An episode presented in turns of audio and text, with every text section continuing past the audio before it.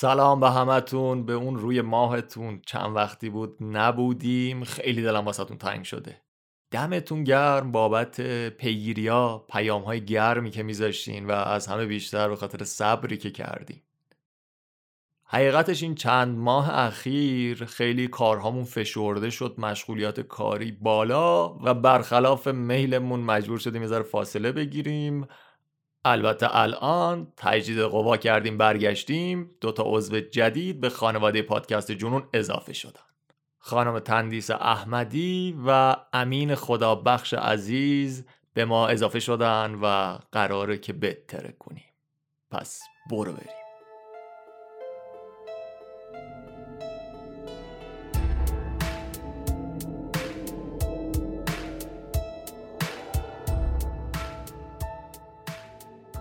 این دفعه یه داستان خیلی جذاب داریم به اسم قتل در آلکاتراس راکی.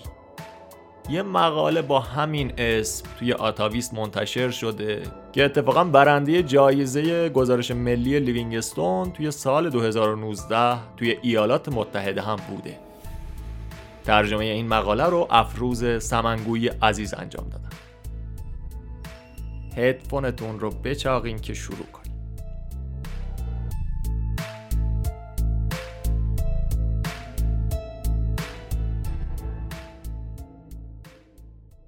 تو گرگومیش سپیده دم 21 آوریل 2005 خوز گوادیان حرکت می‌کنه به سمت زندان فدرال ADX یه زندان supermax با امنیت فوق سنگین توی فلورانس ایالت کلرادو زندانی که معروف به آلکاتراس از کوههای راکی.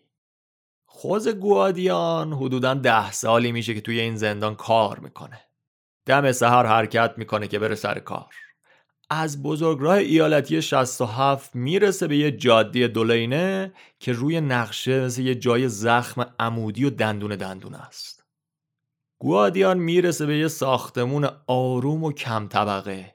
اینجا زندان فوق امنیتی ADX A و D از کلمه administrative گرفته شده X هم از ماکسیموم.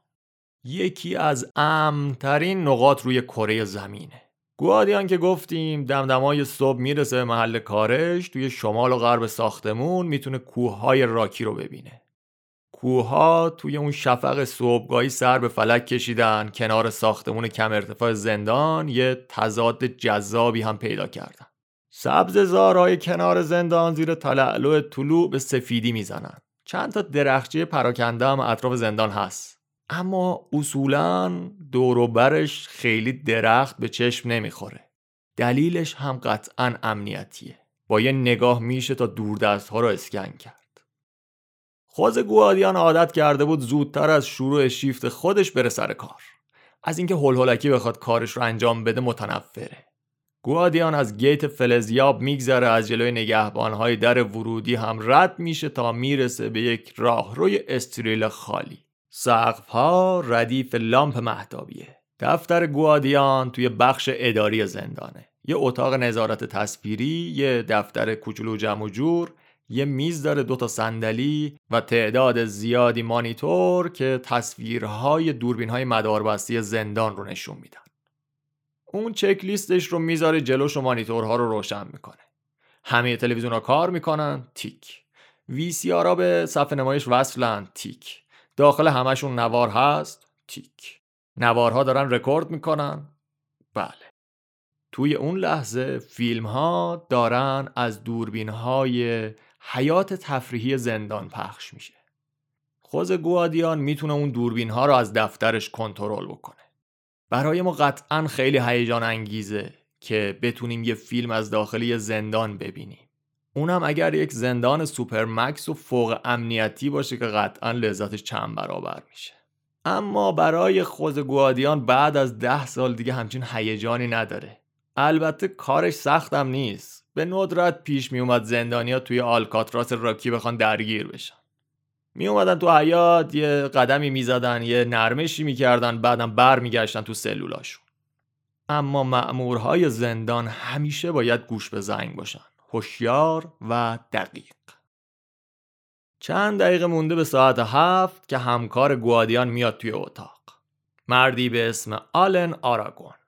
این آخرین مورد چکلیست بود. افسرهای زندان آلکاتراس راکی همیشه حداقل دیگه باید دو نفر باشن که اگه مشکلی واسه یکی پیش اومد اون یکی حی و حاضر باشه.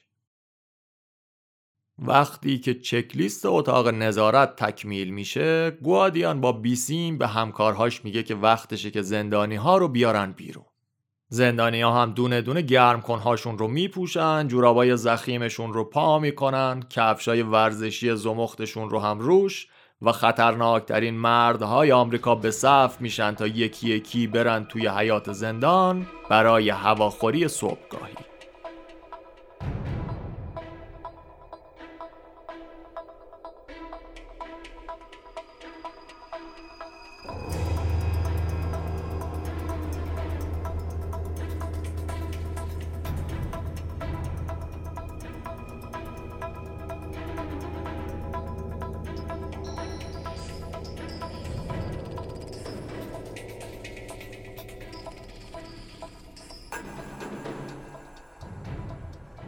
اینجا یه زندان معمولی نیست جایی که دولت آمریکا قاتلای زنجیره‌ای، تروریست ها، سلاطین مواد مخدر و کلا آدمایی که نگه داشتنشون جاهای دیگه خطرناکه رو دور هم جمع کرده و نگهشون داشته. بیشتر از 400 زندانی اینجان که البته همشون هم مردن. توی این زندان یه بلوک سلولی هست به اسم صف بمبگذارها The Bombers Row توی این بلوک یونا بامبر هست تدکزینسکی و چند تا بمبگذار دیگه. رمز یوسف که سال 1993 حمله به مرکز تجارت جهانی رو طراحی کرده بود. تری نیکولز یکی از بمبگذارهای اوکلاهاما سیتی و اریک رادولف بمبگذار المپیک آتلانتا. همه رقم خلافکارهای خطرناک اینجا جمع.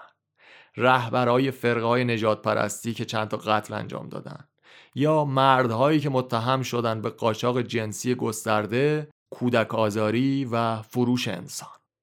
زندان آلکاتراس راکی قلعه واقعیه. اینجا اصلا طراحی شده که هر روز زندانی ها رو بیشتر از 20 ساعت توی یک سلول انفرادی نگه دارن. اینجا خبری از بند نیست جایی که چند نفر توی یک سلول باشن. هر نفر توی یک سلول مخصوص خودش. و اگه کسی به سرش بزنه و هوای فرار بکنه باید با دیوارای زخیم بتونی سلولش درهای فولادی نرده ها و سیمخاردارا سگهای بیرحم و وحشی زندان و البته که نگهبانهای مسلح دست و پنجه نرم بکنه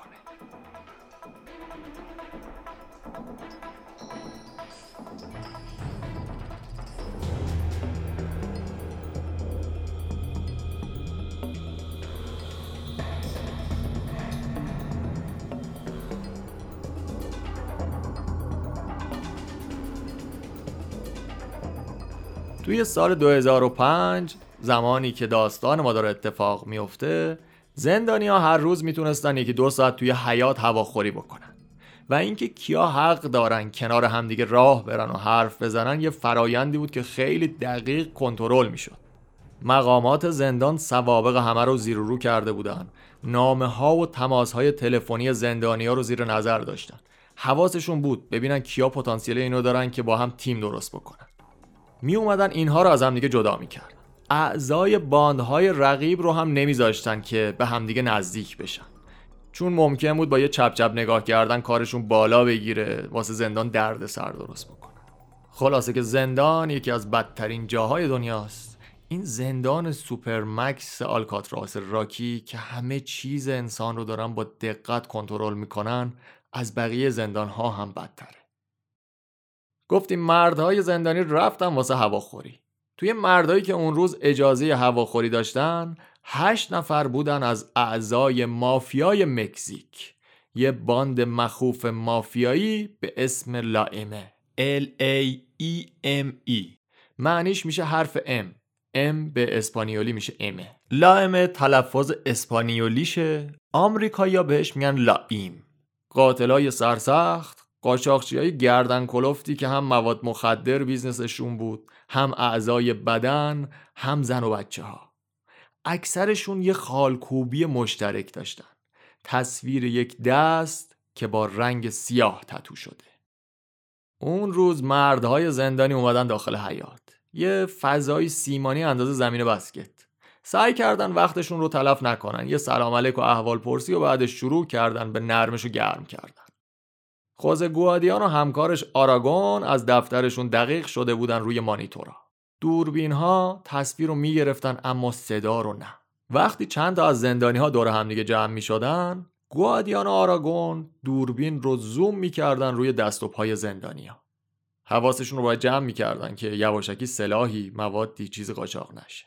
اونا هر حرکت غیر عادی رو اسکن می‌کردن یه ساعت از هواخوری گذشته بود و هنوزم چیز خاصی به چشمشون نیومده بود. که یک هو ساعت 8 و 21 دقیقه صبح گوادیان فکر می‌کنه که یک چیزی دیده. به آراگون که داره دوربینا رو کنترل می‌کنه میگه برگرد برگرد. آراگون یه دوربین رو میچرخونه سمت چپ و زوم می‌کنه.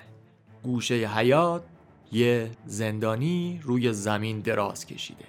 هیچ تکونی هم نمی‌خوره. و این بوی درد سر میده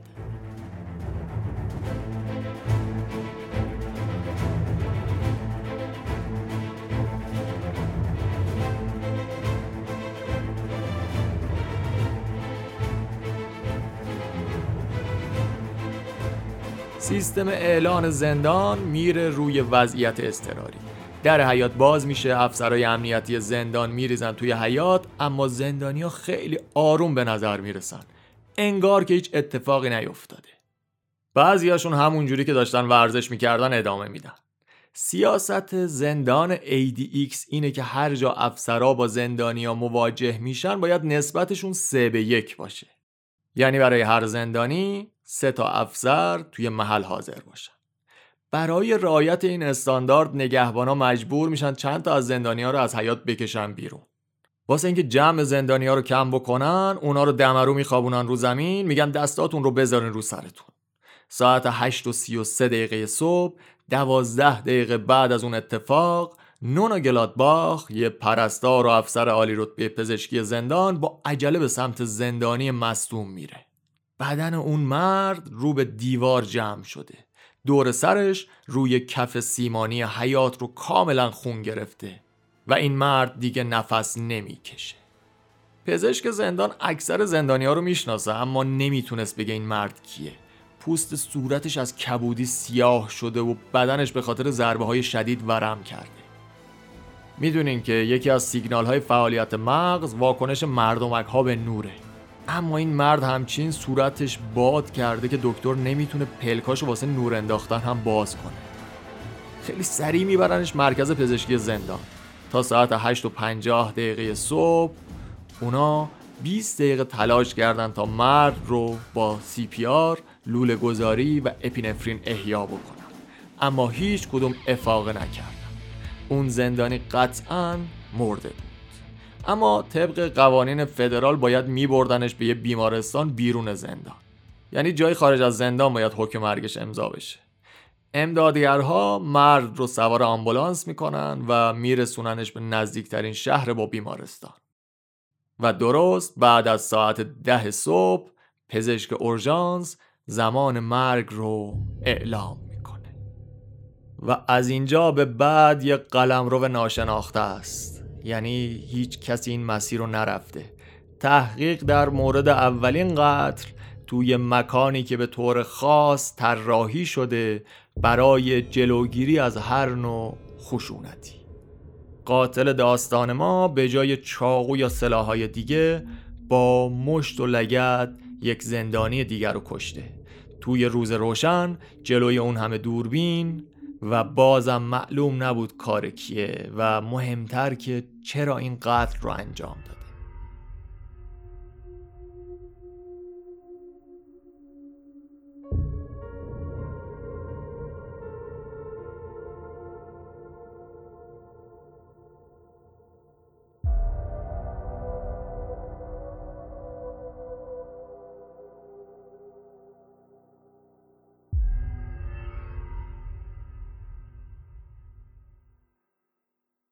خیلی سریع بازپرس قتل وارد زندان آلکاتراس راکی میشه. سعی می‌کنه با بقیه زندانی که توی حیات زندان بودن صحبت کنه اما هیچ جوابی نمی‌گیره. مردای زندانی یکی یکی روبروی بازپرس می نشستن اما حاضر به صحبت نمی شدن. نهایت جمله ای که شنیده می شد این بود مایل نیستم چیزی بگم. معلوم بود این سکوت حساب شده است. مجریه قانون به نتیجه می‌رسن که به احتمال زیاد یک توطعه قتل توی امترین مکان توی آمریکا. درسته که این داستان توی سال 2005 اتفاق میافته.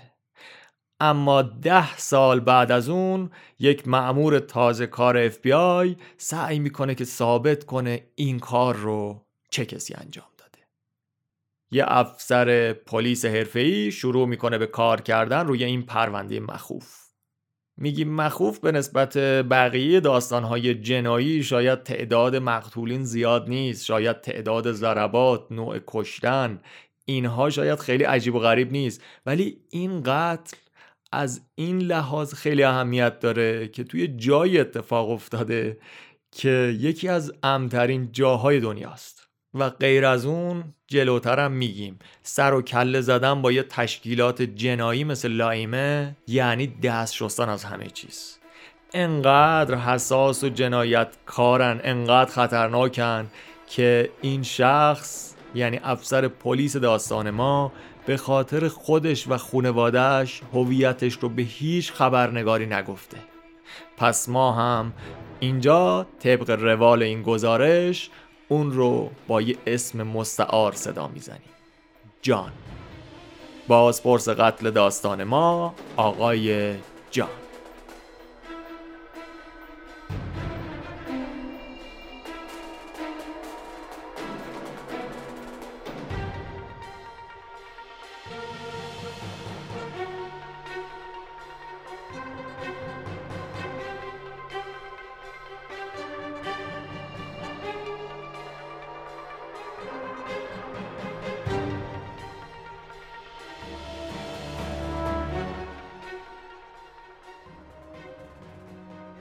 جان توی کمربند انجیل به دنیا اومده. بایبل بلت به نواحی جنوب شرق آمریکا میگن که اکثرا پروتستانن و نسبتا سنتی و مذهبی زندگی می‌کنن.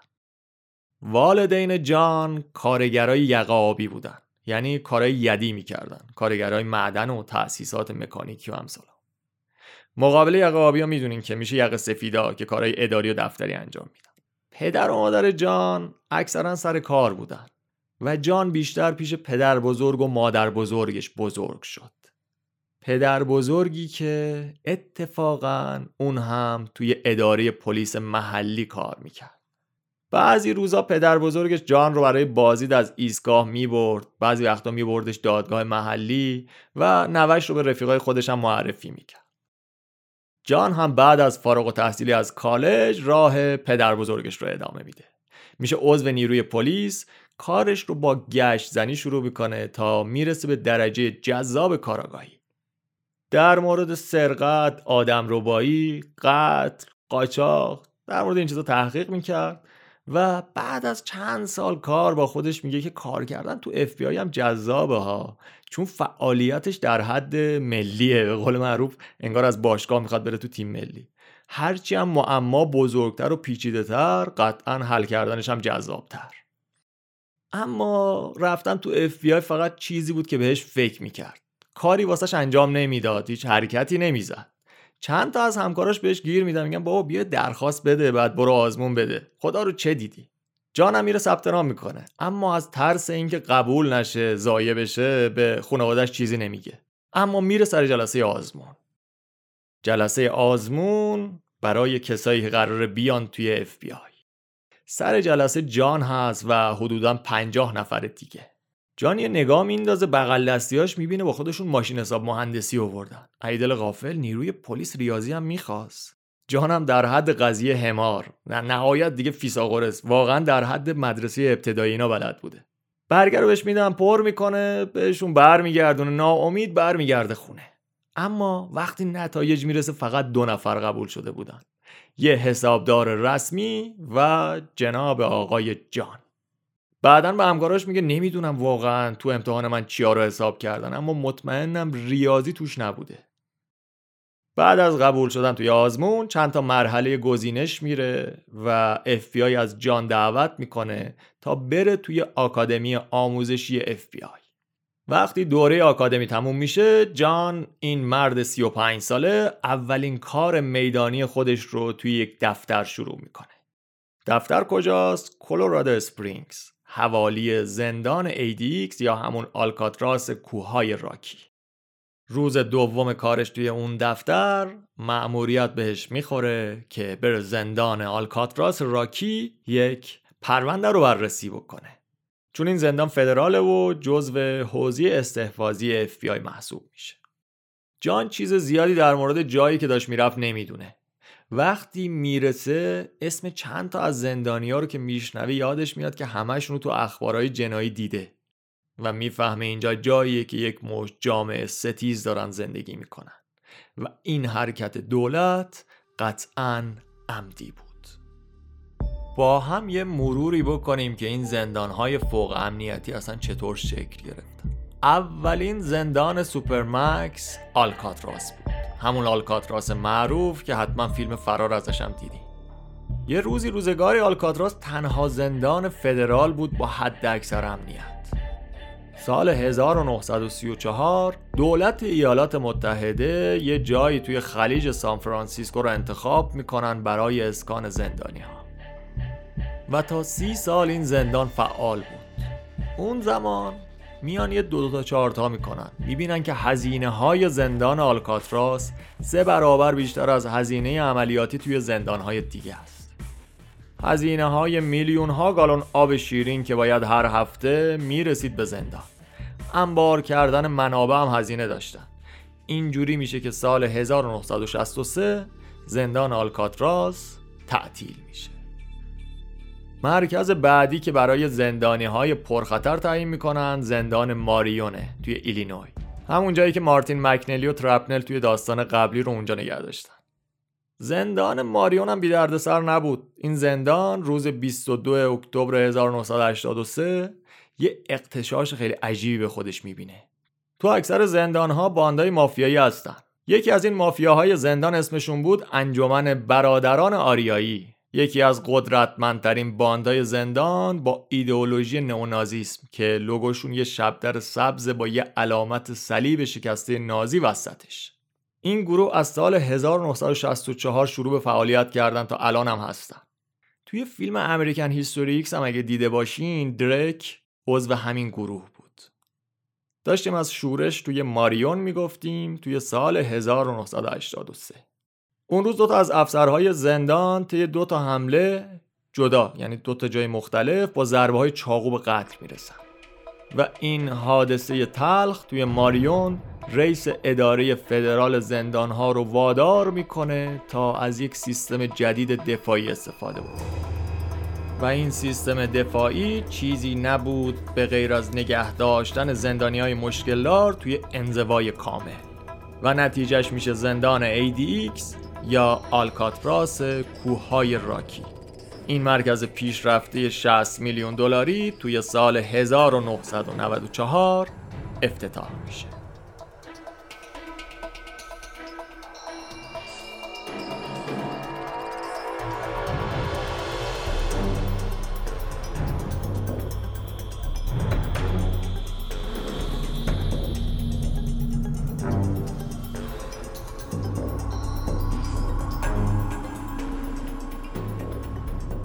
خب برگردیم به ادامه ماجرا. جایی که کاراگاه جان رسیده به زندان آلکاتراس راکی و داره روی پرونده قتل یکی از این زندانی ها کار می‌کنه. جان می‌بینه تمام سلول ها از بتون ساخته شدن. تخت خواب بتونی با یه تشک نازک یه چارپایه که قابل حرکت کردن نیست و یه سطح بتونی شبیه میز تحریر.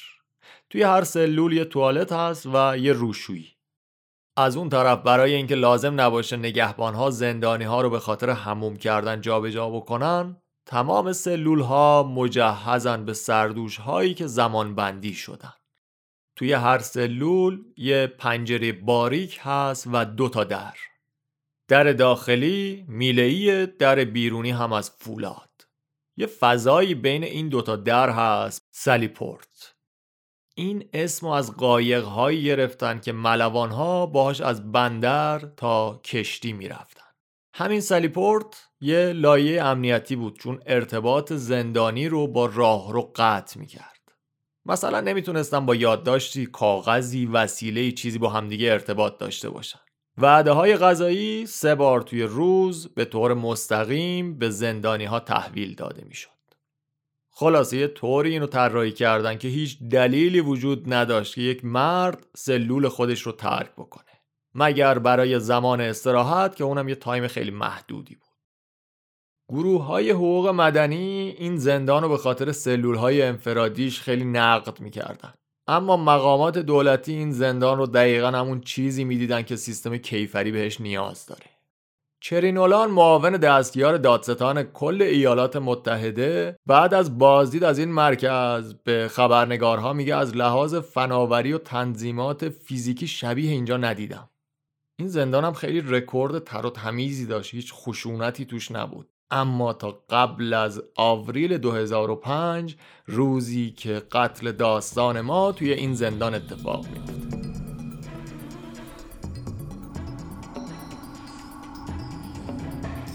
جان که گفتیم یک کاراگاهه که تازه 48 ساعت کارش رو توی FBI شروع کرده. به خودش میاد می‌بینه در حال تحقیق در مورد اولین قتل توی زندان فوق امنیتی آلکاتراس راکیه. این قتل کارکنای مرکزم تکون داده. یکی از کارمندای زندان به جان میگه که من فکر کنم این قتل زیر سر مافیای مکزیکه. لایم که همون اول داستانم گفتیم. جان می‌پرسه چیه؟ مثل یه گنگ خیابونی هن. کارمند زندان میگه نه اینا گنگ خیابونی نیستن اینا مادر همه بانده های خیابونی هن. اینا قوی هن. مثل نیروی دریایی آمریکا La M. Que no novato rodeato una squeeze más nueve. La M. Always granados tirando balas y cohetes. La M. Puro sureño que mata a puro chapete. La M. La M. La M. Que no novato rodeando una squeeze más nueve. La M. Always granados tirando balas y cohetes. La M. Puro sureño que mata a puro chapete. La M. La M.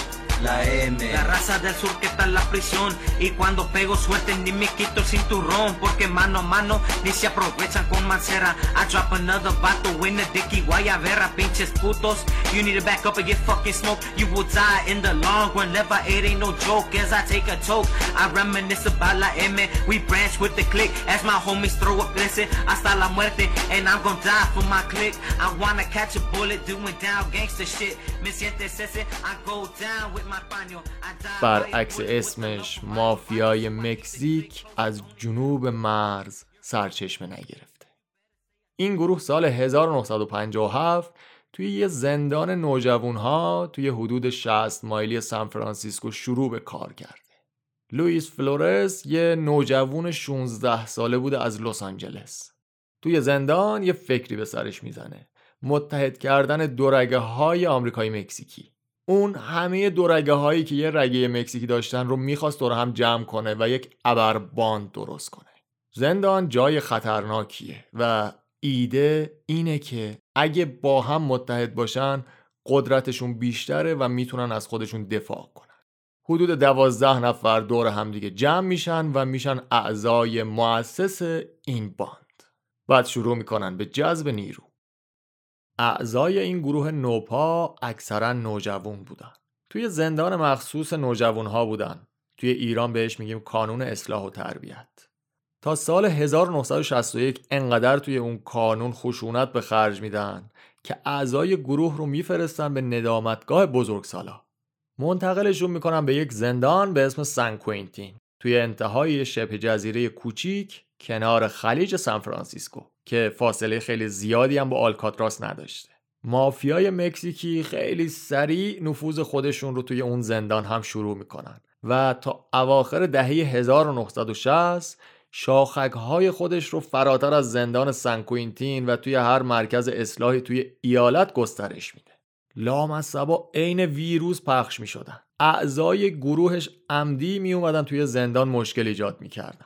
به نگهبان حمله می‌کردن به زندانیا چاقو می‌زدن از بیرون زندان مواد می آوردن داخل پخش می‌کردن. عمدی این کارا رو می‌کردن تا به یه زندان دیگه منتقل بشن. جایی که دوباره اونجا عضوگیری بکنن از خشونت و ارعاب استفاده بکنن و گروهشون هر روز بیشتر از روز قبل تقویت می‌شد. اوایل دهه 1970 یه انفجاری توی زندان کالیفرنیا توجه FBI رو به خودش جلب می‌کنه 36 قتل توی 12 ماه اتفاق افتاد و مقامات معتقد بودن که مافیای مکزیک مقصر دست کم سی تا از این قتل هاست. توی اون سالا تقریبا 750 تا 800 تا عضو داشتن. مخبرای زندان اطلاعات رو رسوندن به مقامات. اینا رو که جمع کردن دیدن مافیای مکزیک خیلی پیچیده تر از این حرف یه سازمان اطلاعاتی کار آمدن. این مافیا اومده بود یه سری وکیل هم دور خودش جمع کرده بود تا برای رسیدن به اهدافش بهش کمک بکنن. یه ساختار سازمانی عجیب و ترسناکی درست کرده بودن. اعضا رتبه بندی می شدن. یه هیئت رأیگیری داشتن که در مورد موضوعهای مهمشون بررسی می‌کردن و بعد تصمیم گیری می‌کردن. اما عضویتشون همینطوری یلخی هم نبود. عضو این گنگ شدن معمولا چند سال طول می‌کشید. لازم بود یکی از اعضای فعلی گروه به عنوان حامی عمل بکنه. بعد اون حامیه میومد چک می‌کرد ببینه که شما مایل هستین کسی رو بکشین یا نه. بعد وقتی وارد می‌شدی قوانین باند مشخص بود. همجنسگراها، خبرچینها و ترسوها اصلا تحمل نمی شدن. اعضا نمی‌تونستن بدون اجازه به همدیگه آسیب برسونن. با همسرها یا دوست دخترهای همگنگ خودشون حق نداشتن بخوابن. حتی حق دزدی از همدیگه رو هم نداشتن. خلاصه عضو شدن توی مافیای لائیم یه تعهد مادام العمره. رها شده ها کشته میشن و هیچ سوالی نباید مطرح میشه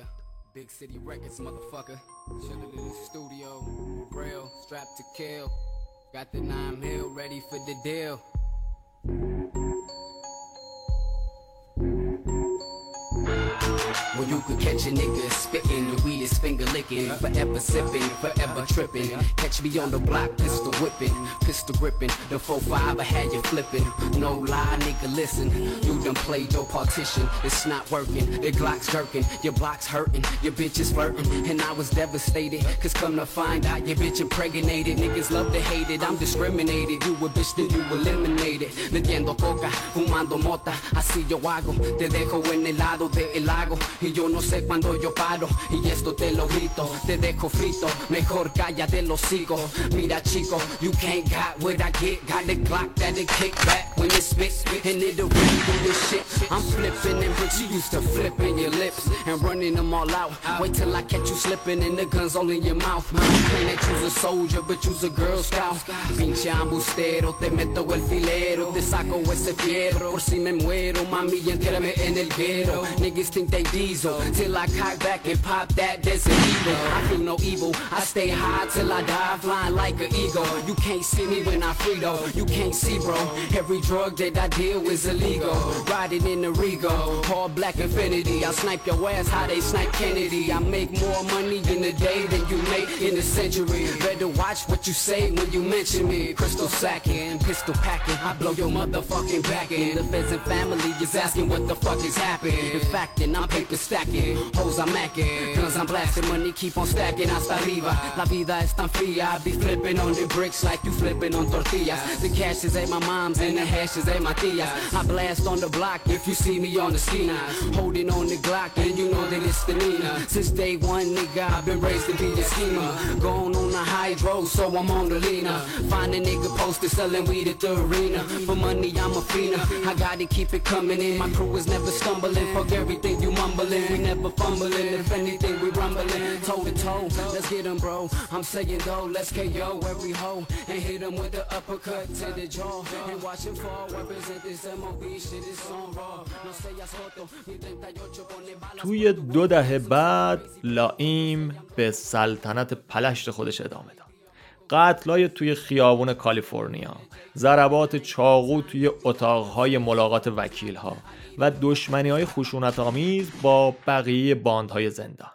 کارشون به جایی رسید که اوایل دهه 90 اومدن برنامه ریزی کردن برای ترور فرماندار کالیفرنیا.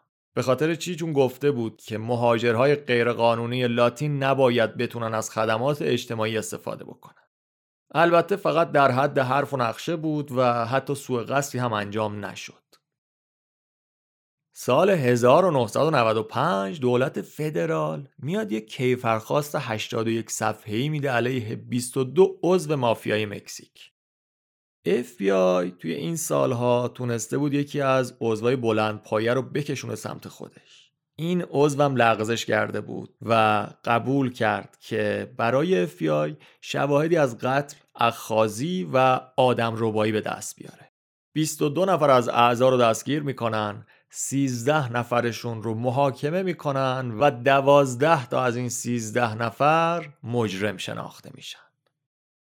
زمان صدور حکم دادستان ها میان و اینها رو پراکنده می‌کنن به ندامتگاه های مختلف. می‌خواستن فلج بکنن باند رو. اونا فکر می‌کردن که فاصله باعث میشه که ارتباط اینها مختل بشه اما در واقع به این باند کمک کردن. اونها باعث شدن تا بذر این باند مافیایی توی کل کشور آمریکا پخش بشه.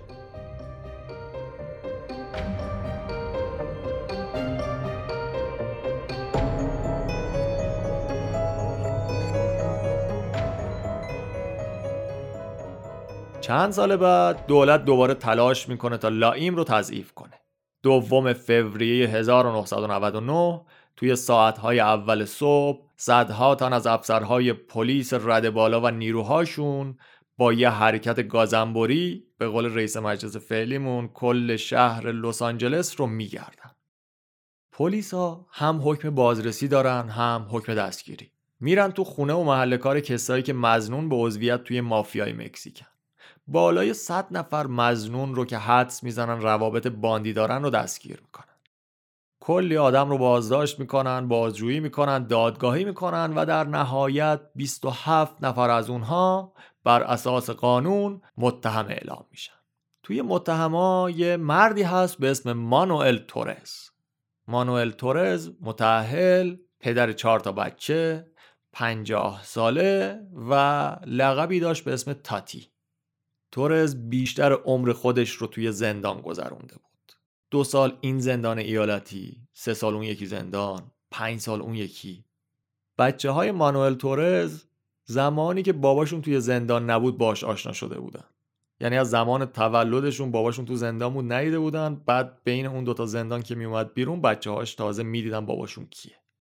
پسر بزرگش آندرس که حدودا 39 سالش اون سالها میگه که پدرم سعی کرد از خانوادهش جلوی خشونت باند محافظت کنه. تورز اغلب دوتا پسرش رو می‌برد پیاده روی روی تپه های بیرون لس آنجلس. گفتیم چهار تا بچه داشت دوتا پسر دوتا دختر.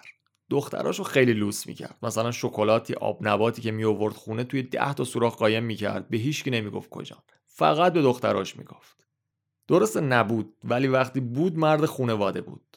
یه تشک مینداخت پشت پیکاپش و گاهی خانوادهش رو می‌برد یه فیلم درایو ببینن. از این سینما که با ماشین میرن. تورز به بچه هاش می‌گفت شاید یه الگوی مناسبی برای شما نباشم اما می‌تونم یه نمونه از اتفاقات وحشتناکی باشم که باید ازشون دور بمونی. دوست داشت که آدم دیگه ای باشه ولی واسهش غیر ممکن بود که دوتا زندگی خودش رو بتونه کامل از هم جدا کنه. پسرش آندرس میگه که یه بار دیدم که جلوی چشمم پدرم رو دستگیر کردن. میگه با بابام بیرون بودیم که پلیس مواد مخدر ماشین رو نگه داشت. یه پودر سفیدی روی داشبورد بود. میگن دوباره گرفتیم تاتی. پسر تورز آندرس میگه که اصلا اون کوکائین نبود. بابام واسم یه دونات گرفته بود. خاک قند میریزن روی دوناتو. اون ریخته بود روی داشبورد و فکر کردن کوکائینه. البته اون موقع دستگیرش نکردم ولی خیلی این بنده خدا رو دستگیر می‌کرد. تورز واسه داستان ما مهمه. چرا؟ چون هم عضو مافیای لایم بود. هم یه نقش خیلی اساسی توی داستان ما داره مانوئل تورز ملقب به تاتی همون مردیه که توی حیات زندان به قتل رسیده بود. حالا اصلا چرا این آدم رو توی همچین زندان فوق امنیتی نگه می اینجوری که از زندگی خانوادگیش می‌دونیم خیلی آدم نایسی به نظر می‌رسه. بریم ببینیم چی کار کرد. توی سال 1999 همون عملیات گازنبوری که گفتیم دستگیر میشه. توی دادگاه متهم میشه به جرمهای خیلی سنگین و مختلف. از جمله قتل، حمله، اخخازی، نگهداری مواد مخدر و منطقا سلاح. یکی از مقام های بلندپایه دادگستری میگه تاتی موفقیت بزرگ بود یه مافیوز قدیمی. کاراگاه جان تحقیقات خودش رو با های زندان شروع می‌کنه. یکیشون که زمان قتل خودش رو رسونده به حیات میگه که وقتی وارد حیات شدم به نظرم رسید که کفش یکی از زندانی ها خونی بود. زندانی مردی به اسم ریچارد سانتیاگو. یه مرد کوتاه از این هیکل چغر و زمختاب بدن پر خالکوبی پیش در پیچ از این طرحهای آزتک. کل بازو و سینش هم خالکوبیه. وقتی هم که افسرهای زندان می‌رسن به سلول سانتیاگو می‌بینن که لباس و کفشاشو انداخته توی توالت فرنگی دلا شده هی داره میچلونه. افسرها از توی سالیپورت سلول به سانتیاگو میگن که دستاتو بیار بالا. اونم خیلی بیخیال میگه چیزی نشده دارم چند تا دیگه لباس میشورم. و در حالی که داره نگاه می‌کنه به مامورا بازم به شستنش ادامه میده. در نهایت تهدیدش می‌کنن اونم مجبور میشه که دستاشو بیاره بالا. سانتیاگو اصولا آدم آرومی بود. اصلا اهل دردسر درست کردن نبود. نگهبانا می‌گفتن که خیلی آدم معدب و محترمی هم هست. اما یه ضرب المثلی توی این زندان هست. هیچ کسی رو اشتباهی نمیارم به زندان آلکاتراس از کوههای راکی. و حتما سانتیاگو هم از این قاعده مستثنا نیست. اون توی 45 سالگی یه تومار بلند بالا داره از جرم و جنایت. حمله سلاح گرم، سرقت مسلحانه، حمله با سلاحهای مرگبار، تخلفات مواد مخدر حتی یه دوره هم اینو آزادی مشروط بهش میدن ولی باز اون آزادی مشروط هم نقض می‌کنه. اما سانتیاگو یه جرمی مرتکب میشه که محکومش می‌کنن به حبس ابد. توی بعد از ظهر 25 ژانویه 1989 سانتیاگو یکی از زندانی ها رو توی آشپزخونه ی زندان لومپوک با ضربات چاقو به قتل میرسونه. DNA سانتیاگو با نمونه ای که توی محل قتل پیدا می‌کنن هم خونی داره. البته همسلولی سانتیاگو توی اون زمان میاد و بر علیهش توی دادگاه شهادت میده. میگه شب قبل از قتل به من گفت که برای وارد شدن به یه باند زندان چه چیزی لازمه چیکار باید بکنم همسلولی یه نکته دیگه هم اضافه می‌کنه. میگه یه بار شنیدم سانتیاگو با یکی از اعضای مافیای مکزیکی داره صحبت می‌کنه. در مورد ضربه زدن و کشتن. در نهایت سانتیاگو توی سال 1993 متهم به قتل میشه و به احتمال خیلی زیاد این قتل دروازه ورود واسش به ابر مافیای لایم مافیای مکزیکی ها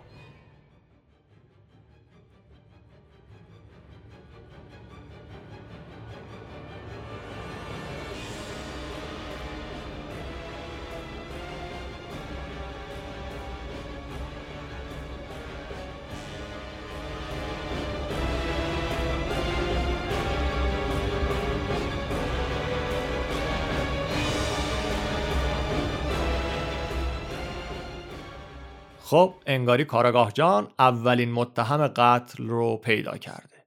قدم بعدیش اینه که نوارای دوربینای مدار بسته رو میشینه نگاه می‌کنه تا ببینه چیزی هست که از دستشون در رفته یا نه. فیلم نشون می‌داد که ماجرا از ساعت 8 و 15 دقیقه صبح کلید خورده. 6 دقیقه قبل از اینکه گوادیان متوجه بشه که تورز روی زمین افتاده. تورز مقتول داستان ما یه گوشه از حیات وایساده نزدیک دوربین داره نرمش می‌کنه. سانتیاگو با یه زندانی دیگه یه مردی به اسم سیلوستر ریورا. حدودا ده قدم دورتر وایسادن. ریورا هم داره خودش رو گرم می‌کنه نرمش می‌کنه اونم داره پروانه می‌زنه. بعد سانتیاگو از ریورا جدا میشه تنهایی یه چند قدم به تورز نزدیک میشه. چیزی که توی فیلم معلومه انگاری تورز دستش رو دراز می‌کنه تا با سانتیاگو دست بده. بعد یهو سانتیاگو یه مشت ول میده سمت تورز و همین مشت تورز رو به سمت عقب هل میده. دقیقا میفته زیر دوربین. از اینجا به بعد موقعیت تورز یه جوریه که دیگه لنز دوربین ها نمی‌تونن چیزی ثبت بکنن.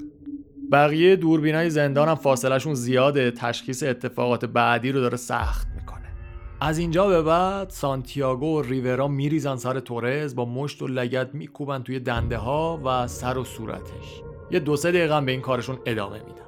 بعد یه جایی به نظر می‌رسه دیگه کارشون تموم شده. سانتیاگو و ریورا از قربانی خودشون یعنی تورز یکم فاصله می‌گیرن. سانتیاگو یه بطری آب برمیداره جرعه جرعه ازش می‌خوره و یهو ناگهانی برمیگرده چند تا ضربه دیگه می‌زنه به تورز. توی فیلم دوربین های مدار بسته بدن تورز وقتی تکون می‌خوره که دارن به ضربه می‌زنن. در غیر این صورت ساکن و ثابت یه گوشه افتاده. و چهار دقیقه بعد از تموم شدن حمله نگهبانهای زندان وارد حیات میشن. پس حالا متهمهای پرونده دو نفرن سانتیاگو و ریورا. بعدا وقتی مامورا رفتن توی سلول ریورا دیدن بدبخت لرز کرده. این مرد 47 ساله هیچ وقت به قتل متهم نشده بود. اون اولین بار توی سال 1979 وقتی که 21 سالش بود به جرم یه سری سرقت از بانک میفته زندان. اعتیاد خیلی شدیدی هم داشته به هروئین. تو زندان با بقیه درگیر میشه چند فقره درگیری شدید داشته در حدی که چند تایشون رو گازم گرفته بوده. توی پروندش فروش مواد مخدر توی زندان بود و البته درست کردن یه بشکه 25 گالونی شراب قاچاق. رفیقمون توی زندان شرابم انداخته بوده. بعد یه بار سعی می‌کنه با اره برقی که برای کارهای فنی بهش داده بودن از پنجره فرار کنه. که دیگه می‌بینن که زندانی خطرناکیه و میفرستنش به زندان فوق امنیتی. کاراگاه جان فیلم امنیتی رو که می‌بینه با خودش میگه خب دیگه دنبال چی باید بگردم؟ خیلی واضحه. هر دادستانی می‌تونه توی دادگاه این فیلم رو پخش بکنه زندانی ها رو بیاره ازشون اعتراف بگیره و خیلی راحت می‌تونه قاضی و هیئت منصفه رو متقاعد بکنه. اما یه نکته ای هست این دو نفر همینجوریش تو زندانن. یکیشون حبس ابد داره یعنی سانتیاگو. اون یکی یعنی ریورا 15 سال از زندانش مونده. حالا واسه ترسوندن بقیه زندانی ها مخصوصا زندانی هایی که توی زندان فوق امنیتی هستن احتمال خیلی زیاد حکم اعدام صادر می‌کنن. و گرفتن جون یه آدم با ویدئوی ناقص از دوربین مدار بسته که نمیشه که. پس جان با خودش به این نتیجه می‌رسه که باید بگرده دنبال مدارک بیشتری برای دادگاه. اینجوری میشه که تمرکزش رو می‌ذاره روی انگیزه و قصد اون دو نفر از قتل تورز و معنی این یه جورایی میشه بررسی عملکرد درونی مافیای مکزیک.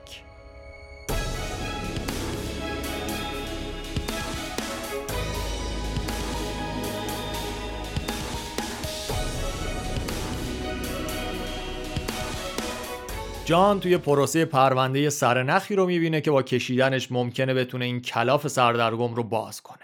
تورز یعنی مقتول و سانتیاگو یکی از قاتلها از سال 2000 توی زندان آلکاتراس راکی بودن و تقریبا یه سالی بود که با همدیگه توی یه بلوک اقامت داشتن.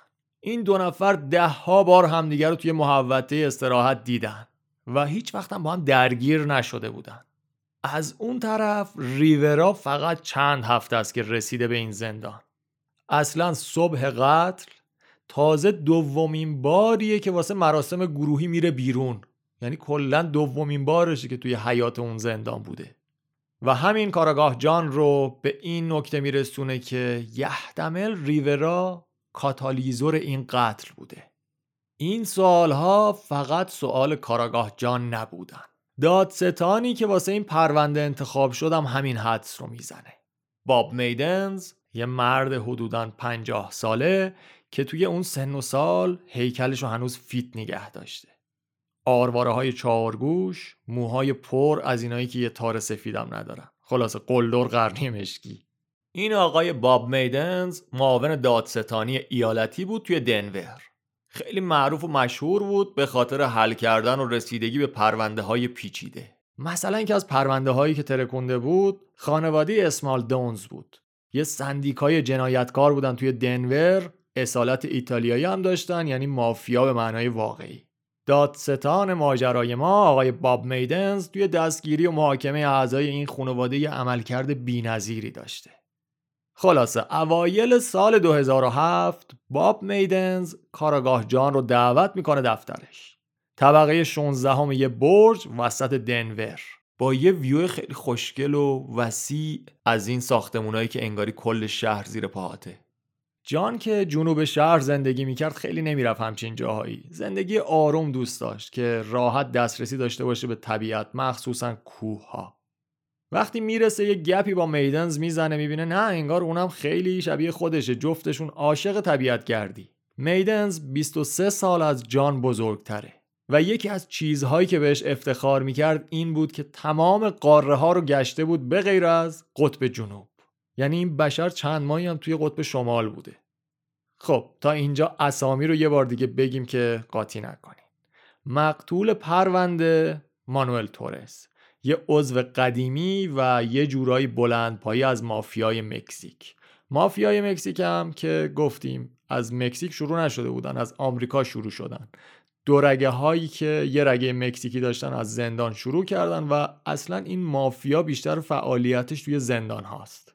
مانوئل تورز رو گفتیم توی حیات زندان یه روز صبح به قتل میرسونن با مشت و لگد. دو نفر متهم به این قتلن.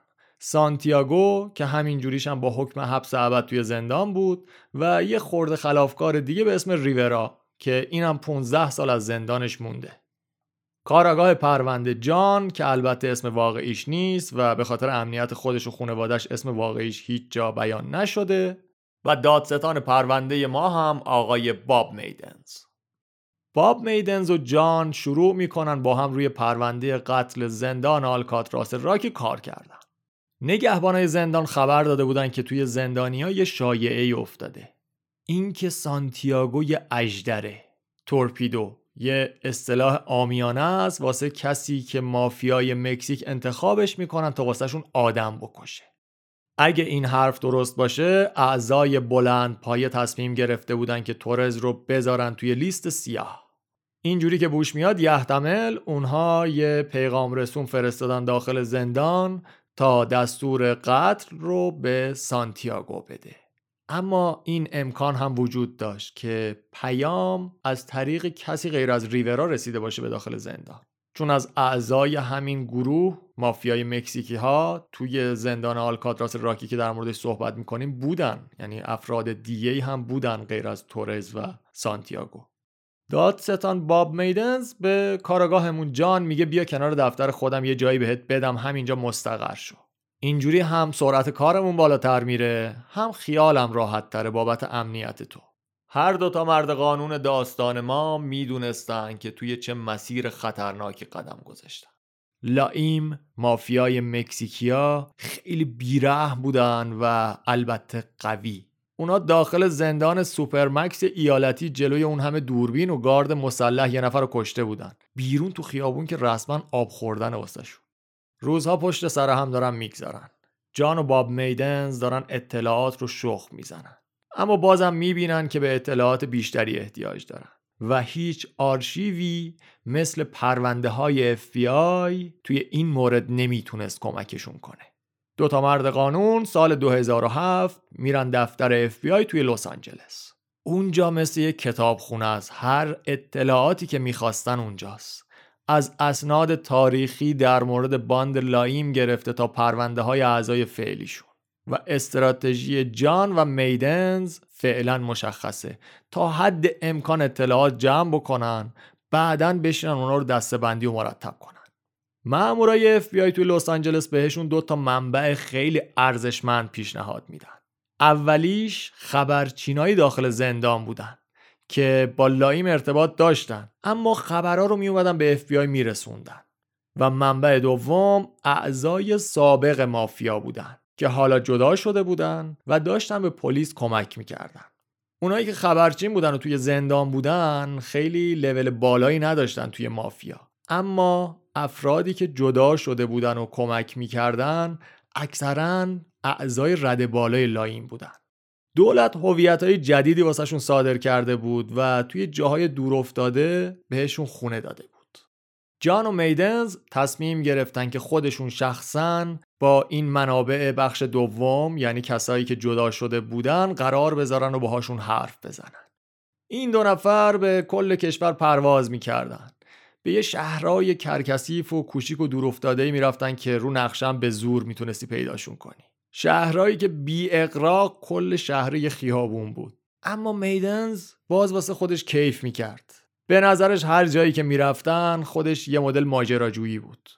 باب میدنز دوست داشت با مردم محلی گرم بگیره. باشون گپ می‌زد توی کافه مافه هایی که می‌رفتن. تو پیاده رو یا خفتشون می‌کرد صحبت می‌کرد. آمار رستوران و غذاهای خوبشون رو می‌گرفت. خلاصه خوش سفر و خوش مشرب بود و همین اخلاقش باعث می‌شد که به جان هم خوش بگذره.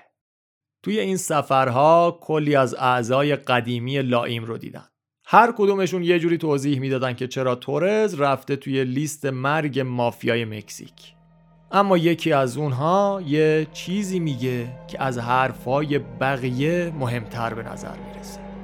میگه قبل از اینکه مانوئل تورز مقتول داستان ما توی سال 99 دستگیر بشه تجارت مواد مخدر جنوب کالیفرنیا دستش بوده. از اعضای قدیمی و قوی مافیا بوده مونوپول مواد مخدر جنوب کالیفرنیا رو داده بودن به تورز. بعد عین فیلم های مافیایی یکی از کاراش جمع کردن حق حساب از دلال های مواد بوده. هر کی تو منطقش کار می‌کرد باید بهش سهم دلالی می‌داده. اما تورز یهو لاتیشو پر می‌کنه. پاشو از قلمرو خودش فراتر می‌ذاره. میره از قلمرو یکی دیگه از اعضا و از اون هم حق و حساب می‌خواد. این دوتا با هم سرشاخ میشن. تورز اون یکی عضو رو به قتل میرسونه.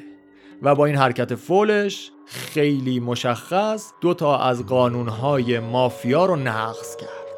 اولین قانون این که توی کار اعضای دیگه حق دخالت نداری و قانون دومی که اونو نقض کرد اینه که شما سر خود و بدون مشورت با مافیا حق ندارین عضو دیگه ای رو بکشید. این سرنخ چیزیه که انگار می‌تونه این گره کور قتل تورز رو باز کنه. پس مانوئل تورز توی سال 2005 به خاطر اشتباهی که توی دهه 90 انجام داده بود کشته شده. خیلی فاصله زمانی داره یعنی خیلی طول کشیده تا خلاصش کنن. اما همچین تأخیر طولانی توی لایم اصلا بی سابقه نیست. توی مافیای مکزیک ممکن سالها طول بکشه تا اطلاعات مربوط به یه جرم منتشر بشه. بعد زمان می‌بره تا یکی از رهبرهای گروه حکم رو امضا کنه. اصلا اینا یه سیستمی چیده بودن واقعا مثل یه دولت کوچیک داشتن عمل می‌کردن. اما یه نکته طلایی هست که نباید یادمون بره. اعضای گروه چه رهبراش چه اونایی که کشتن چه اونهایی که کشته شدن همه داخل زندانن و اکثرشون هم توی زندانهای فوق امنیتی نگه داشته شدن. یعنی دسترسی به ساده ترین ابزارم ندارن. گفتیم که سلولای زندان داستان ما دو تا در داره که یادداشت هم بین سلول ها دست به دست نشه. ولی باز هم اونا خیلی دقیق اعضا رو رصد می‌کنن خیلی پرقدرت تصمیم می‌گیرن و البته که خیلی خشن به حکم گروهشون عمل می‌کنن. جان و میدنز دیگه داشتن مطمئن می‌شدن که ریورا پیغام رسون بوده که با تایید چراغ سبز اومده به آلکاتراس راکی دستور رو به سانتیاگو ابلاغ کرده و حتی توی کشتن تورز به سانتیاگو کمک کرده. کاراگاه جان خوراکش شده بود دیدن فیلم دوربینای مداربستی زندان. انقدر اینا رو دید که حسابش از دستش در رفته بود. واقعا صدها بار این فیلم ها رو دید. دنبال سر نخایی میگشت که ممکن بود توی دفعات قبل از دستش در رفته باشن. صبح روز قتل ریورا با بقیه تو حیات نبود. وقتی همه رفته بودن توی حیات ریورا هنوز توی سلولش بود. یکی از نگهبانا میره دم سلول ریورا اون بهش میگه که امروز نوبت منم هست که برم بیرون استراحت رفتن به حیات استراحت توی این زندان نوبتی بود. افسر زندانی نگاه به پرونده ریورا می‌کنه می‌بینه نه حق با اونه. کل این پروسه حدودا 10 تا 15 دقیقه طول می‌کشه تا ریورا رو می‌برن به حیات زندان. جان داره فیلم ها رو می‌بینه. می‌بینه سانتیاگو توی حیات بیقراره و یه جورایی تعجب کرده که چرا امروز ریورا توی حیات نیست. جان می‌بینه سانتیاگو همینجوری که داره خودشو گرم می‌کنه قدم زنان میره نزدیک پنجره یکی از سلول ها اون سلول اتفاقا سلول ریورا بود. سانتیاگو زیر پنجره وای میسه و داره یه چیزایی میگه. اما فیلماشون صدا نداشتن کاراگاه جان نمی‌فهمه که چی بین این دوتا متهم رد و بدل شده. کاراگاه جان تصمیم می‌گیره که بره توی زندان با زندانیا صحبت بکنه ببینه کسی چیزی از اون مکالمه می‌دونه یا نه. شاید یکی از باند رقیب چیزی شنیده باشه که ترجیح بده با جان در میون بذاره. جان از مامورای زندان می‌پرسه میگه شما اینجا اتاق بازجویی هم دارین؟ میگن داریم ولی به درد تو نمی‌خوره. اینجا اگرم کسی چیزی بدونه عمرن نمیاد توی اتاق بازجویی بهت بگه. چون اسمش به عنوان خائن در میره و همین باعث میشه که کلکشو بکنن. و خیانت توی زندان یه جرم نابخشودنیه. اینجوری میشه که نگهبانای زندان و جان شروع می‌کنن به کشیدن نقشه واسه اینکه از زندانیا اطلاعات بگیرن. مثلا یه زندانی رو به بهونه ملاقات با دکتر یا تماس با وکیلش از سلول میکشیدن بیرون. بعد زیر بغلش رو می‌گرفتن اسکورتش می‌کردن به سمت جایی که کاراگاه جان اونجا بود. جان باهاشون صحبت می‌کرد یه جورایی مصاحبه و بازجویی. اما از این پروسه داشت دیوونه می‌شد. اکثرشون گنگسترای چغر زندانی های معروف خشن با صورتهایی که اکثرا زخمیان هیکلای گولاخ پر تتو. اما وقتی که جان نشان اف بی آی رو بهشون نشون می‌داد یهو ترش می‌کردن. به افسرهای زندان می‌گفتن منو برگردون این سلولم من با این حرفی ندارم. جان دیگه از این بازجویی و مصاحبه دل سرد شده بود. اما نگهبانهای نکته خیلی مهمی بهش میگن. چیزی که قبلا در موردش نشنیده. میگن مانوئل تورز قبل از اینکه کشته شه میاد از سیستم اینترکام حیات استفاده می‌کنه.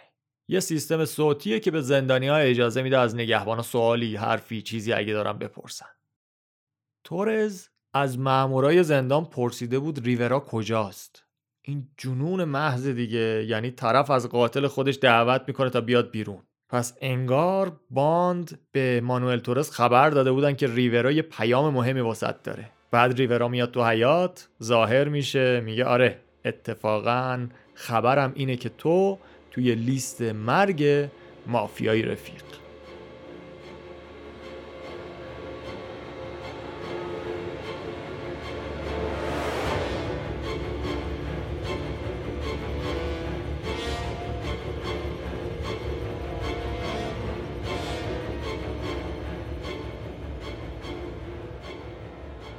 روزها، هفته ها، ماه ها و پنج سال از قتل مانوئل تورز گذشت.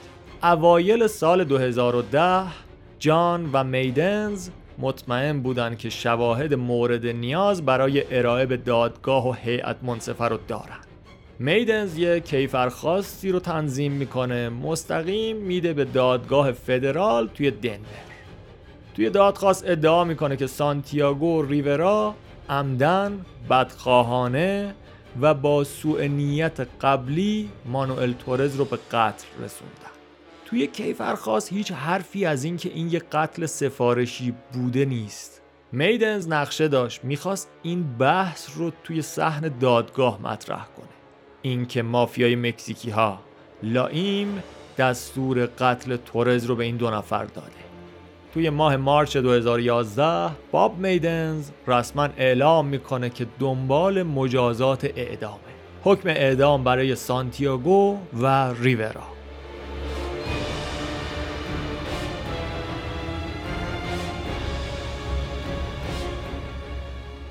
برای ما که تو ایرانیم حکم اعدام چیز ساده ای به نظر می‌رسه. اینجا سرقت یا حتی خفتگیری با سلاح سردم اعدام داره. حتی با جرمای ساده تری هم ممکنه طرف رو بکشن. اما وقتی توی یک سری از این کشورهای پیشرفته صحبت از اعدام توی قرن 21 میشه قطعا پرونده رو تبدیل می‌کنه به یکی از جنجالی ترین دادگاه ها و اینجاست که یه کارکتر جدید به داستان ما اضافه میشه.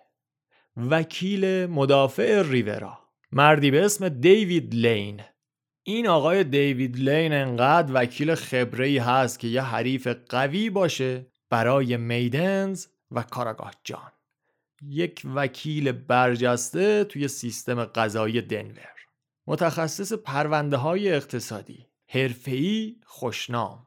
و دیوید لین پرونده ریورا رو توی سال 2010 دست می‌گیره.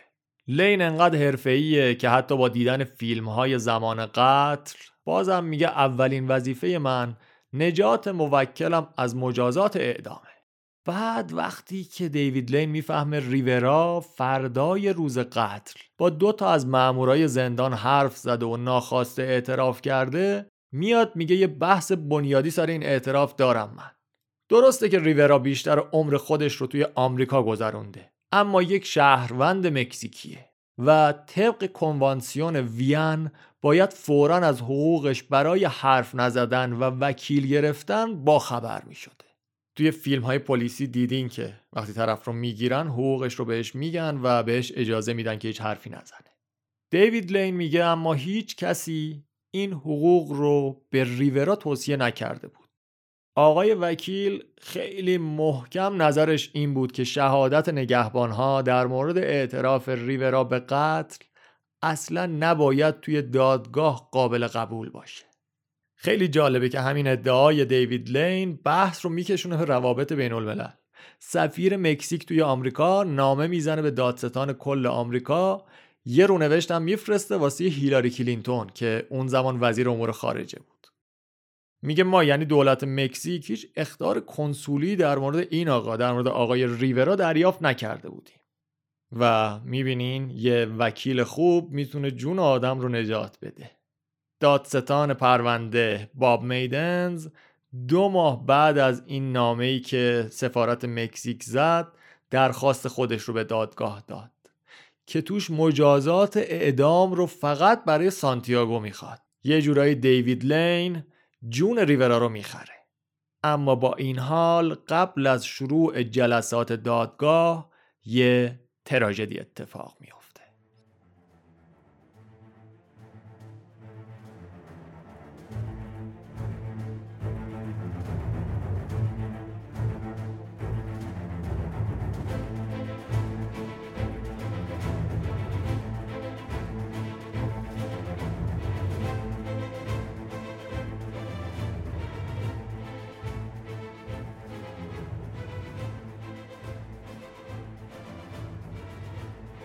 یادتون هست گفتیم که جان واسه کار کردن روی پرونده قتل تورز میره کنار دفتر باب میدنز. همون زمانا با یه دختری آشنا میشه که بهش میگه ایکی که اینم قطعا اسم واقعیش نیست. ایکی کارمند اف بی آی بود ولی فوق العاده باهوش. برعکس جان ریاضی این دختر عالیه. کارش تحلیلگر اطلاعاتی بوده قبلا توی ارتش هم خدمت می‌کرده. زمانی که با جان آشنا میشه کارش یه کار اداری توی FBI البته توی بخش مهم. بخش مقابله با تروریسم بین الملل جان و ایکه یکی از اولین قراراشون پیاده روی بود توی پارک ملی کوه راکی. این پارک ملی یه پاتوقی بود که هم میدنز دوستش داشت هم جان. یه جورایی یه جواهر پنهان می‌دیدن توی منطقه‌ای که زندگی می‌کردن که خیلی از اینجا قافل بودن. جان و ایکی که یه جورایی دیگه دوست دختر دوست سر بودن پاتوقشون میشه همین پارک ملی. با هم دیگه می‌رفتن طبیعت گردی پیاده روی تفریحات فوق ساله. انقدر اونجا می‌رفتن که تصمیم می‌گیرن توی همون پارک ازدواج کنن. یه روز صبح شنبه 18 فوریه 2012 جان و ایکی کل پشتیاشون رو میبندن. کفشای برفیشون رو روی چکمه هاشون و از مسیر پوشیده از برف به سمت دریاچه بالا میرن. همونجا یه مراسم مختصر ازدواجی برگزار می‌کنن. خودشون دو نفر بودن و یه کشیش که همون کشیش شاهدشون هم بوده عکاسشون هم بوده. این دو نفر این زوج خوشبخت شب رو میمونن توی کلبه جنگلی. فرداش وقتی که برمیگردن پایین تازه آنتن موبایلاشون برمیگرده. می‌بینن تلفن‌هاشون پر از پیام و تماسهای بیپاسخ اما پیام و تماس از دوستا یا خانوادهشون نبود که تبریک گفته باشن. همشون از همکارهایی بود که بهشون یه خبر وحشتناک رو می‌دادن. دادستان باب میدنز بر اثر حمله قلبی جون خودش رو از دست داد. و این اتفاق در حالی میفته که باب میدنز این مرد قانون با همسر خودش توی همین پارک ملی بودن اتفاقا. و فاصله چندانی از زوج خوشبختی که کنار دریاچه ازدواجشون رو جشن گرفته بودن نداشته. کاراگاه جان بعد از فوت میدنز خیلی تنها میشه. داغون میشه انگار پدرش را دست داده. حقم داره. 6 سال اول زندگی حرفه توی اف بی آی رو با همکاری نزدیک با باب میدنز گذرونده. Hating my past, I found the old me bulletproof fast. My only clothing, hiding alone. Prison is home. Just a man's makeup, fake love, make them all laugh. Come on, someone, take off your mask. It's nice to me. What you done come from skipping so fast? We're from dungeons, Alcatraz. It's nice to me.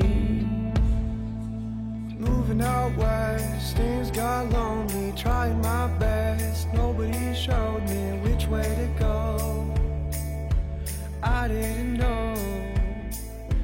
Hating my past, I found the old me bulletproof vest.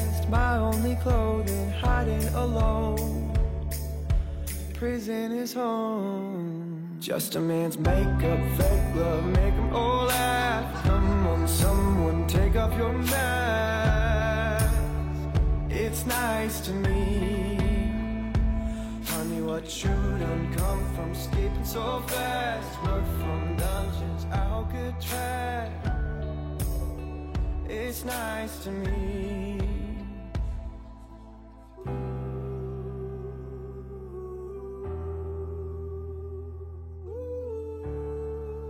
یه چند هفته طول می‌کشه تا جان بتونه خودش رو پیدا کنه و یه حرکتی به ذهنش می‌رسه.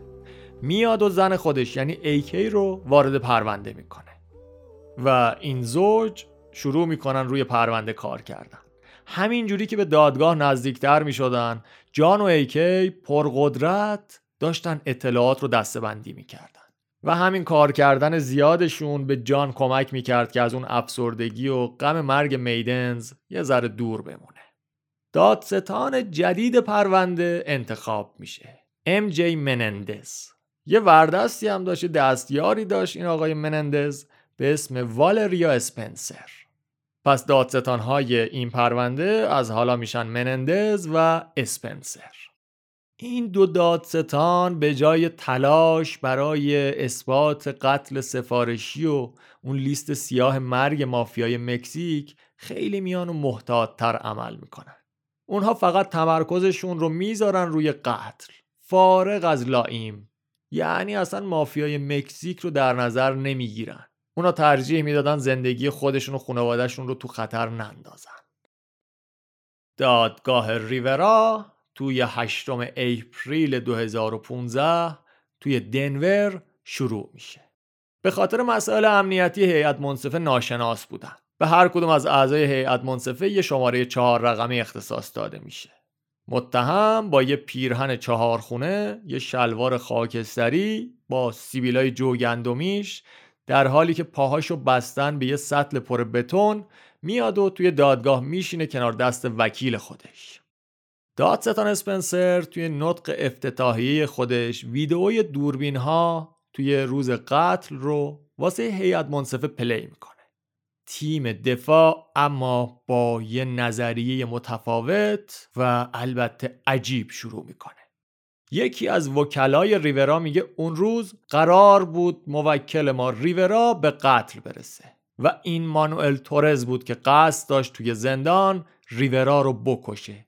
اگر اون لحظه سانتیاگو به ریورا کمک نمی‌کرد الان آقای ریورا مثل حالا زنده پیش ما ننشسته بود. یعنی چی؟ همه چی داره برعکس میشه انگار. وکیل ریورا میگه هر کاری که موکل من کرده دفاع از خودش بوده. توی اکثر مواقع معمولا بعد از قتل اکثر قاتل ها میان و میگن که ما بیگناهیم. این یه داستانیه که روال عادیه. اما قضیه اونجایی ترسناک میشه که مجرم برای حرفهای خودش شاهدم داشته باشه. چجوری میشه؟ الان حدود ده سال این همه جان و میدنز زور زدن. یه جمله از زندانیا در مورد قتل بشنون. هیچ که هیچی نمی‌گفت. اما حالا به نظر می‌رسه چند از زندانی ها قرار بیان و به نفع ریورا شهادت بدن. توی روزهای بعد دادرسی بیشتر از ده ها نفر برای شهادت اومدن توی دادگاه. هر کدومشون یه گزارش مفصلی از اون چیزی که روز قتل اتفاق افتاده می‌دادن. از لحظه ای که مامورا متوجه شدن تورز روی زمین افتاده تا لحظه ای که اعلام کردن اون مرده. خوز گوادیان یادتونه؟ اولین کارکتری که داستان باهاش شروع شد کسی که توی اتاق دوربین ها می نشست گوادیان دقیقا اولین کسی بود که متوجه شد که تورز روی زمین افتاده. همین آدم اووردن توی جایگاه شهود خفه خون مرگ گرفته بود. گوادیان زمان دادگاه ها دیگه توی زندان کار نمی‌کرد. شده بود کارمند وزارت امنیت داخلی. گوادیان میگه من چیزی ندیدم اما وقتی که متوجه شدیم مانوئل تورز مرده بود. روز بعدش یه زندانی دیگه میاد به اسم آرکادیو پرز که قبلا همسلولی ریورا بوده. پرز اصلا انگلیسی هم بلد نیست با مترجم میاد. میگه من شاهدم که تورز می‌خواست ریورا رو بکشه. پرز میگه چند روز قبل یکی از زندانیا که به خاطر رفتار خوبش بهش اجازه داده بودن کارهای نظافت زندان رو انجام بده یه نامه از تورز داد به من. تورز توی اون نامه به من گفته بود که باید ریورا رو بکشیم. چون ریورا بی احترامی کرده و یه وسیله فلزی داره که می‌خواد باهاش به همون آسیب بزنه. دادستانا می‌پرسن هنوز اون نامه رو داری؟ میگه نه یه نامه محرمانه بود. پاره کردم انداختمش توی توالت. دادستان اسپنسر پرز رو تحت فشار می‌ذاره. پرز میگه من به خانم ها و آقایان هیئت منصفه دروغ نمیگم که. اون به من گفت. اون به من گفت که باید ریورا رو بکشیم. اسپنسر می‌بینه دستش به هیچ جایی بند نیست. شروع می‌کنه سوال کردن در مورد قتل سفارشی مافیای مکزیک. همون ماجرای لیست سیاهی که جان و میدنز دنبالش بودن. این نقطه یکی از معدود جاهاییه که توی دادگاه حرفی از قتل سفارشی مافیای مکزیک مطرح میشه. دادستان اسپنسر میگه که شما می‌دونستین که آقای ریورا به زندان فوق امنیتی اومده بود تا آخرین قطعه از پازل یعنی پیام نهایی رو بیاره. پیامی که شامل دستور قتل آقای تورز بود. می‌دونستین؟ وکیل مدافع شاکی میشن. اعتراض می‌کنن که بر اساس حقایق پرونده حرف بزنن از این ننه من غریبم بازی که وکیلا در میارن. قاضی اجازه میده که این سوال مطرح بشه. پرز خیلی ریلکس میگه من در مورد این چیزا و سفارش قتل تا حالا نشنیدم. نمی‌دونم در مورد چی دارین حرف می‌زنین. اون وکیل معروف ریورا که گفتیم دیوید لین. نظریه ای رو که ریورا رو پیام رسان اعلام می‌کنه رد می‌کنه. میگه مطمئن باشید اگر این چیزی که فکر می‌کنین واقعیت داشته باشه مافیای مکزیک راه های خیلی راحت تری برای رسوندن پیام خودش به زندان داره. نیازی به ریورا نداشتن. و نهایتا ریورا آخرین کسی بود که توی دادگاه خودش شروع به حرف زدن کرد. دادگاه ساکت شده. وضعیت اعضای هیئت منصفه یه جوریه که منتظر شنیدن حرف های متهم. ازش می‌پرسن که تو قصد کشتن مانوئل تورز رو داشتی؟ ریورا میگه نه من نه این قصد رو نداشتم. میگن تو اونو کشتی؟ میگه متاسفانه آره. چرا؟ ریورا میگه چون اگه من همون موقع باش درگیر نمی‌شدم اون روز من قطعا مرده بودم. بهش میگن در مورد اینکه اون مرده چه احساسی داری؟ ریورا می‌گفت حالم بده. آره احساس بدی دارم چون یه زندگی گرفته شده. من قبلا همچین کاری نکرده بودم. اما باید انتخاب می‌کردم یا اون زنده میموند یا من. ریورا میگه نمی‌دونم چرا اما تورز از من متنفر بود. همیشه ازم عصبانی بود. فکر کنم به خاطر اختلافات خودش با مافیای مکزیکیا بود. میگه من با چند نفر توی زندان صمیمی شدم که تورز با اونا مشکل داشت. همون روز اولی هم که توی حیات زندان منو دید سرم داد زد که من زندگی تو رو می‌گیرم لعنتی. بعد ریورا اضافه می‌کنه من خیلی ترسیده بودم. تا اینکه سانتیاگو اومد به گفت که من مواظب دستم هوا تو دارم. سانتیاگو یه دور قهرمان مسابقات مشت زنی توی زندان سن کوینتین هم شده بود. و دیگه چی از این بهتر؟ ریورا میگه اینجوری یکم خیالم راحت شد که یکی هست که مواظبم باشه.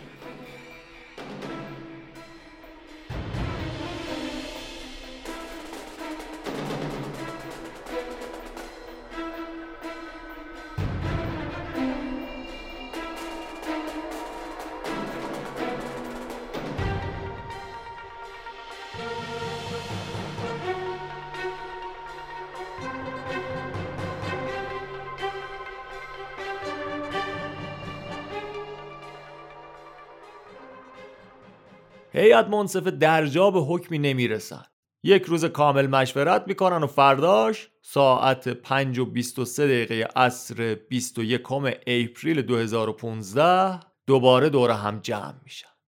دقیقا ده سال بعد از قتل مانوئل تورس. هیئت منصفه رأی خودشون رو اعلام می‌کنن. ریورا مجرم به قتل عمده.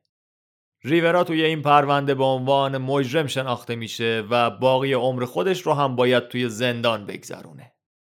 هیئت منصفه میگه ما همه حرفا رو شنیدیم اما چیزی که توی فیلم دوربین های مدار بسته دیدیم تعداد ضربات مشت و لگدی که به مانوئل تورز وارد شد بیشتر از حدیه که برای خونسا کردن تهدیدهای احتمالی و یا دفاع از خود باشه.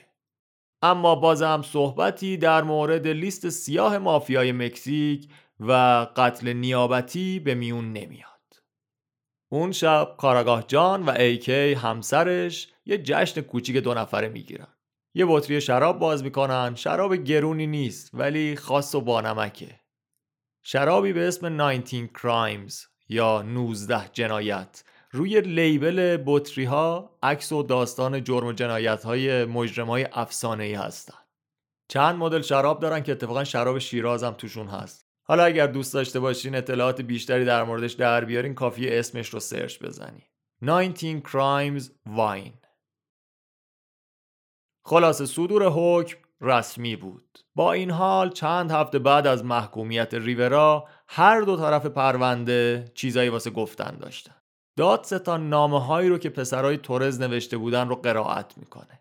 گفته بودن که پدرمون مردی بود که خانوادش رو دوست داشت و سخت تلاش می‌کرد تا ما رو از سبک زندگی خودش دور نگه داره. ما فقط می‌خوایم دادگاه و این دوتا ترسو بدونن که وقتی پدرمون رو کشتن یک رئیس جنایتکار یا یک عضو مافیا رو نکشتن. اونها پدر ما شوهر مادرمون و پدر بزرگ بچه هامون رو کشتن. این دو نفر فرصتی رو از ما گرفتن که لحظات خاص خودمون رو با پدرمون شریک باشیم. از اون طرف برای سانتیاگو دادگاه انقدر هم پیچیده نبود. بهش گفتن اگر اعتراف بکنی ما اعدامت نمی کنیم اونم خیلی راحت قبول می‌کنه اعتراف می‌کنه و یه حبس ابد دیگه به محکومیتش اضافه میشه. سالها از این ماجرا گذشته. جان چندین سالی هست که دیگه پاشو توی اون زندان نذاشته. از سال 2005 به بعد دیگه هیچ قتلی اونجا اتفاق نیفتاد. اولین و آخرین قتل اون زندان بود. توی این چند سال اخیر زندان آلکاتراس کوههای راکی بیشتر توی صدر اخباره به خاطر اینکه میگن حقوق مدنی رو خیلی نقض می‌کنه. یه سری از وکیلا دور همدیگه جمع میشن و یه شکایت دست جمعی رو تنظیم می‌کنن. بزرگترین شکایتی که تا حالا علیه اداره فدرال زندان ها مطرح شده. توی ژانویه 2017 وکلای دادگستری ادعا می‌کنن که توی این زندان سوء استفاده گسترده میشه از زندانی ها زندانیایی که اکثرا مشکلات روانی دارن. می‌گفتن شرایط این زندان اسفناکه غیر انسانیه توی این پرونده که تشکیل داده بودن وکیلا می‌گفتن زندانی هایی که توی سلول های انفرادی رفتن اکثرا آسیب دیدن. یا انگشتای خودشون رو خوردن یا لاله گوش خودشون رو پاره کردن. می‌گفتن به حال و احوال روانی زندانیا نمی‌رسن. اکثر زندانی ها افسردگی شدید دارن و افکار و تمایل به خودکشی توی قریب به اتفاقشون وجود داره. در نهایت دولت قبول می‌کنه که سیستم روانپزشکی زندان رو در حد استاندارد ارتقا بده. ملموسترین نتیجه ای که قتل تورز داشت تغییر سیاست زمان استراحت زندانیا بود. روز بعد از جنایت زندان برای همیشه استراحت گروهی رو تعطیل کردن ورودی هایی که از ساختمون زندان به حیات می اومدن رو تبدیل کردن به چند تا قفس توی حیات و برای زمان استراحت باید می اومدن توی همون قفس ها و تایمشون رو میگذروندن. که همینم با صدای مخالفین سیستم زندان رو بلند کرد که این خیلی غیر انسانیه آقا چرا میارین تو قفس نگه میدارین زمان استراحت؟ خلاصه بعد از محاکمه این دو نفر دوباره توی همون اتاقهای بتونی روزهاشون رو شب می‌کردن. ریورا توی زندان یاد می‌گیره که چطوری قلاب بافی کنه. قلابای پلاستیکی دستش می‌گرفت. خیلی هم دوست داشت که کلاه و دستکش درست بکنه. وکیلش می‌گفت که ریورا چند تیکه لباس برای بچه های کوچولوی من درست کرد و برام فرستاد. وکیله میگه هر کی لباس بچه هامو می‌دید کلی تعریف می‌کرد. منم بهشون می‌گفتم لباسای خوشگلی هن نه؟ می‌دونین از کجا اومدن؟ از زندان فوق امنیتی آلکاتراز از کوههای راکی.